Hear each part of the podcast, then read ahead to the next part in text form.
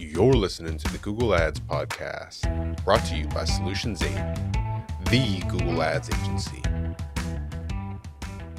Product media. You don't need to be a professional photographer. When John and I rolled up our little basket site, just for the examples, we bought a softbox on Amazon. What was that? fifty bucks? Yeah, it was a little like, I think twenty-five inch by twenty-five inch box that has a L E D light on top, and you crank it up and the whole thing glows, and then you can do different backgrounds. I don't know. I think they came out great. The lifestyle ones. That was Aaron. Yeah, that he one. He put those in his living room.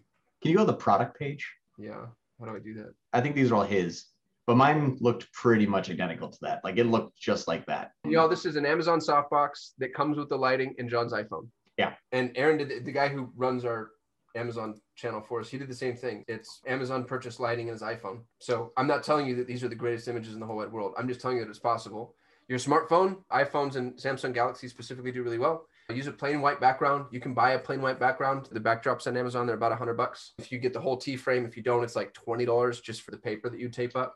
And just as a side note, on Amazon with those pictures, this last year, we've sold sixteen thousand dollars worth of baskets. Yeah, a little bit. I mean, there's a testament, like, we're not just saying like, hey, you can kind of get, eh, it, it can work. Like it worked pretty well, just as a, a proof of concept. It was kind of our like, we don't know what we're doing. So we threw in the white box and all of a sudden it was like, it was great. But we've seen a lot of our clients do it. Yep. Nia says, I have several types of softboxes and, this, and the best picks end up being poster board and foam core in natural light. That's really good to know. Thank you for that, Nia. Wanda says, replica surfaces has great backdrops and has a ton of how-to videos. That's awesome. You'll notice here that we say, use daylight as your lighting. This is Yvonne's note, um, who does really well with photography. You don't need to go out and buy a bunch of lighting or a bunch of lights as long as you have the ability. Now you got to time it, but as long as you have the ability to capture that natural light, don't zoom in, it pixelates. Don't use flash because it reflects, and then edit the photos if you can. If you can't, it's cheap. Go to Fiverr. There's a billion people on Fiverr. I bet you there are more people on Fiverr offering image editing services than any other single service. It's like what Fiverr was built for. Just know that this is available and accessible to you.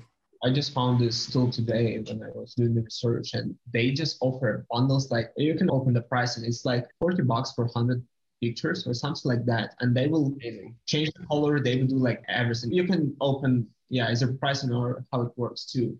So they remove the background, they change the color of the product. They will do whatever it takes.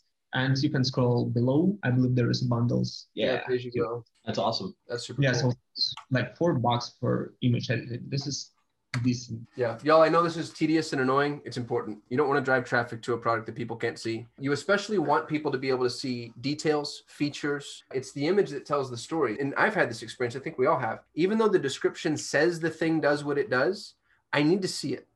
I need to see it because that's going to connect those dots for, for me. So if you have images that are sparse or that don't necessarily explain everything or don't show texture, or don't show some of the functionality, I think you're putting yourself at a disadvantage. Can I share a, a site too? This is one of our clients. And this is someone that I think does it really well. He was actually on our first three Shopify calls, our guest speaker. This one is obviously kind of a beginning hero image, a lifestyle image. This is the pictures that they take at their house. So they don't have a professional photographer. The one of the owners, she actually does all these imagery herself and sends it to her daughter to edit them. Looks amazing. Like you're looking at these things, you're like, wow, these are great imagery. There's a theme. There's something that when they hover over, there's lifestyle images here. These are actual real customers, but it looks amazing. But when you think about it, it's not that hard. They took some, I'm not sure exactly what that, I forgot the, what they call that plant, but they just peeled off a couple of rose petals, set it aside, put it in on their table, then snap a picture of it and send it off for just kind of color matching. But you can see that this is done really, really well. Like you feel confident in ordering from this place. And that's what's interesting is everyone here has been to the site, been to a site where they look at it and they're like, ah, I don't know if this is like a lot of thought into this company. When you look at this one, they stack some boxes and then they took a picture of it, but there's, you know, there's shadows there. Not everything's perfect. Some images are too small to read, but it doesn't matter. It looks good. And that's where people look and, and you look at this and you're like, it's colorful and it looks like they put this in water and then took a picture of it. Not difficult stuff. You're not having a fifty thousand dollars photographer come in and, and fly you to Bermuda and put it on a beach. It just cut, getting creative with the imagery goes a long way. And in a show of hands or anything, a thumbs up or thumbs down, looking at this imagery here, does anybody feel comfortable buying one of these products? They look like they put some effort and some thought and some quality into their imagery that makes you feel comfortable by giving them your money. And if there's anybody here that says, no, I don't like it because of imagery, I'd like to know that. I really would. Don't be shy. It's not going to be like, you're wrong. I really want to know that. because I'm not a very creative person. I'm a data-driven person, as you probably all can imagine, but this looks good to me. I'm like, yeah, that this, this took some care. I think that these people care about their products. That's what this tells me. They are proud and then they care about their products. So just wanted to give that as an example. It's not super difficult, but it is, it is something that I think, in my opinion, needs to be done. If you're going to spend two hundred dollars on a four pack of shampoos, you want them to look good. I think you hit the nail on the head, man, when you said inspire confidence. People mm-hmm. want to be confident. A couple of good pro tips. Don says that Suna creates photos for thirty-nine dollars a pick if you want to outsource photography. That seems worth it depending on how many products you have. That's awesome. Mariana says, do you have recommended image size for Shopify products for the carousel? I don't like to upload images that are too big because of site speed, but they need to look good zoomed in. Is there a sweet spot? I don't know the answer to that. Yvonne, do you have any strong knee-jerk? I mean, it kind of depends on the theme, right? Thousand by thousand usually goes good. It's good enough. Because if you will have five hundred by five hundred, it will look good on carousel, but once you open that, it will still be small. The majority of the sites using uh, two thousand pixel wide screens, not sites users, they use two thousand wide, so it's nineteen twenty, I believe. So one thousand will have a half of your screen once you open the image. So that's that's decent. If you will see that you lose quality, you can scale it up, not the image that you scale down, but the original one. You can just use like twelve by twelve hundred, for example. And Robin, I do seventy-two. Tamika just said the value of the content covered in this course is immeasurable. This course is worth the investment. Thank you, Tamika. High fives. Ivan, I said seventy-two D P I just because three hundred is print ready. Would you agree? Yeah, absolutely. It's like the standard for web is always seventy-two. So mm-hmm. for like auto editing, you will have three hundred uh, D P I and et cetera, et cetera. But for web, it's always seventy-two. And Nia's saying that she disables the zoom in her product images. I think it depends on the product. I think certain products, like if you have a wool sweater, for instance, I really like to see the texture on something like that. But if you're selling a bottle of perfume, I don't think it's necessary. Uh, Savita says, how many pictures per product is recommended or is optimal? Um, Fashion, we will, yeah, we will have in, in the case studies. I'm not sure if you mentioned that type of person, correct? Yeah, we've got some solid case studies, Savita, that will include yeah, that as well. You will see like there are some examples that because maybe you will be able to open. Some of websites use not only images in the preview, but also video, like a GIF, and they upload this. So you see like image and below you see like, I don't know, person moving in the sweater or whatever. So it gives you a feeling on the product better. And yeah, you will be able to share it later on. Usually it's about like seven, five, seven. This is like a good amount. It's not too much, like too few. Depends on how interesting is the product, because there's nothing interesting about a coin if you will take like ten images of that. There's two sides, that's it. Yeah, someone said the same thing, no more than seven product images, depending on research in human psychology. I agree with that. I think five to seven is a really good sweet spot. I read a case study recently that was really interesting. There was an article from Time magazine that said that a human being has less of an attention span than a goldfish. A goldfish has an eight second attention span and a human has a seven second attention span, which automatically is depressing. But what they started to do is somebody, and I wish I could remember who it was so I could cite them properly, but they started to play with how to improve or increase somebody's time on site or attention on site. And one of the things is what Yvonne just said, if there's any motion in your gallery, if there's any motion, it kind of resets that clock briefly. And so you get another couple of seconds out of somebody because they're going to take the same, you have seven seconds for them to qualify you as a solution potentially when they land on the page. But if you can show them motion, so a GIF or a video, that motion will be its own seven second clock. And so you can double the potential time on site by providing motion. Now, here's where things get interesting. I don't anticipate that lasting forever. What ends up happening in the realm of digital marketing is the new thing becomes the ubiquitous truth, and then we all back into it because we're used to it. So there was this old HubSpot statistic that used to infuriate me. They said that if you use the word watch in the subject line, it increases your open rate by X X percent. Well, that only works until everybody does it, and then we're all used to that term being used. So be careful about some of these pro tips, but I do think that using videos and GIFs, especially those that can play automatically, any amount of motion on that page can be really helpful. SquareUp has a photo studio, which is great. That's awesome. Good link for that, Wanda. Thank you.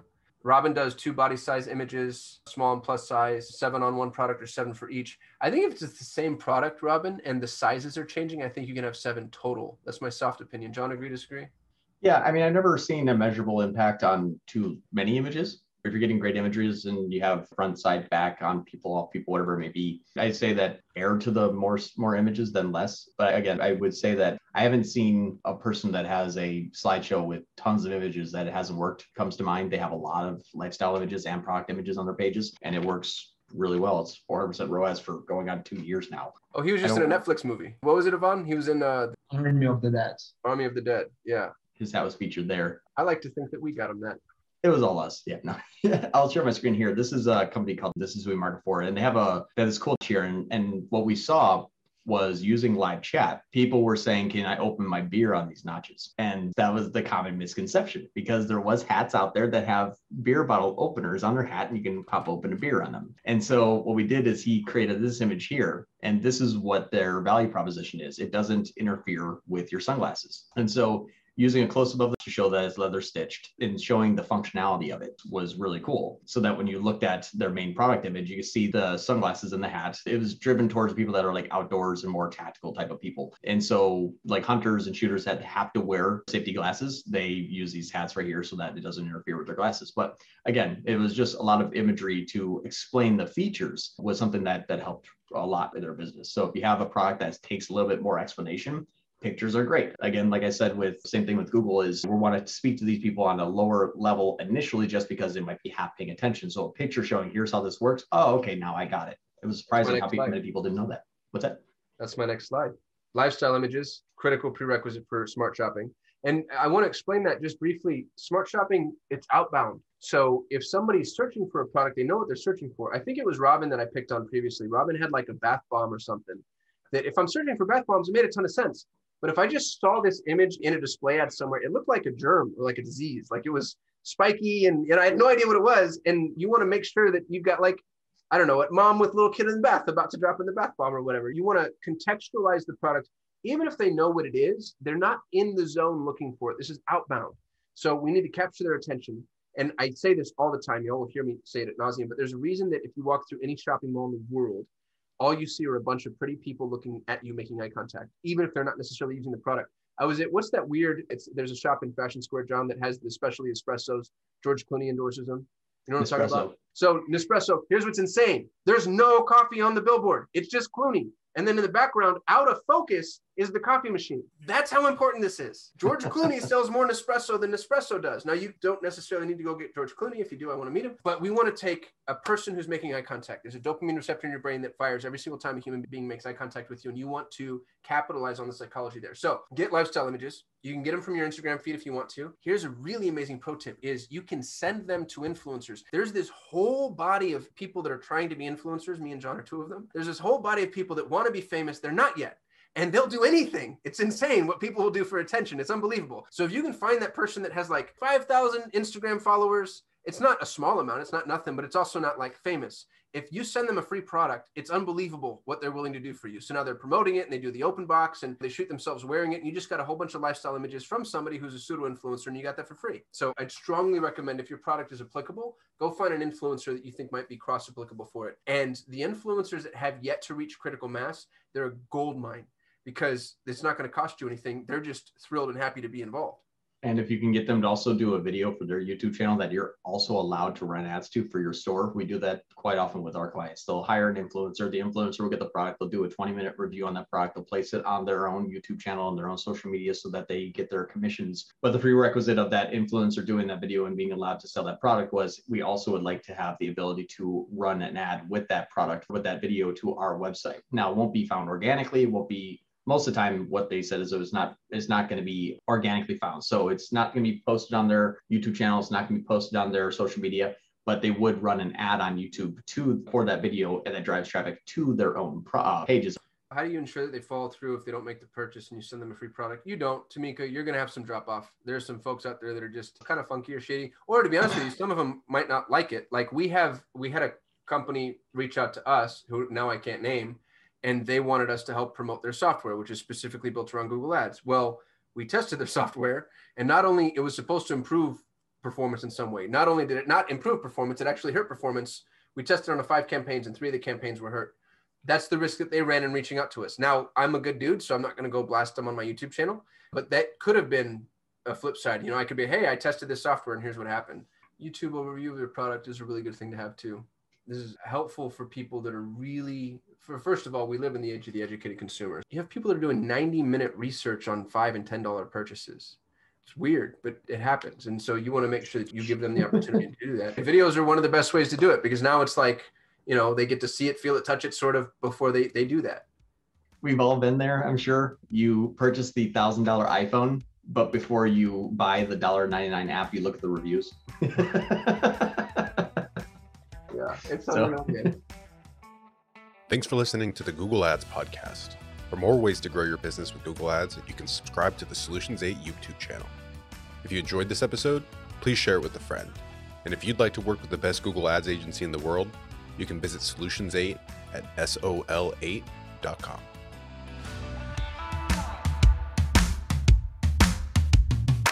Custom here. If you're running Google Ads, even if your campaigns are successful, my years of experience have taught me that there are almost always enormous improvement opportunities. Now, what if the best Google Ads agency in the world was willing to review your Google Ads campaigns for free and provide you with a comprehensive action plan? No cost or obligation. Notice, I didn't say audit or evaluation. I said action plan. A bullet point by bullet point breakdown of exactly what needs to be done to improve your Google Ads campaigns. Yours to keep, no cost or obligation. Head over to sol eight dot com to get a free Google Ads action plan customized for your business. No strings attached. That's sol eight dot com. S O L, the number eight dot com.